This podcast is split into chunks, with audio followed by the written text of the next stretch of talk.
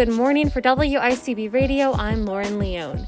The World Health Organization is now warning that the global risk from the Omicron variant is very high based on the early evidence, saying the mutated coronavirus could lead to a winter surge. This marks the agency's most explicit warning yet about the new version that was recently identified in South Africa. This comes as countries including the US and members of the European Union are barring entry to foreign visitors. Scientists continue to race to figure out how dangerous Omicron might be and urge accelerated vaccination. In response to growing concerns about the variant, the CDC is strengthening its booster shot recommendations for American adults.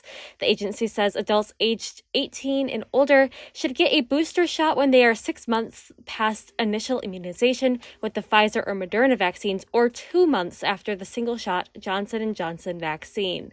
The shift in language signals mounting worries about Omicron despite the limited information available about the variant.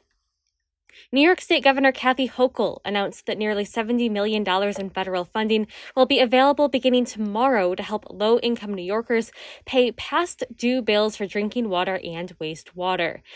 The program provides those eligible with up to $2,500 for both drinking water and wastewater arrears to help them avoid service interruptions when the moratorium on shutoffs expires next month. The program is expected to serve roughly 105,000 households statewide.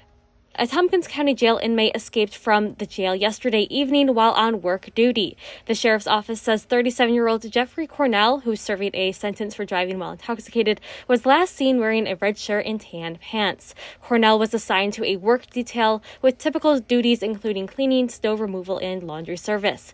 Around 6:45 p.m., Cornell was escorted by a corrections officer to take out the trash when he ran off on foot in the direction of Warren Road. The search was called off at 11 11:30 p.m. after exhausting all resources.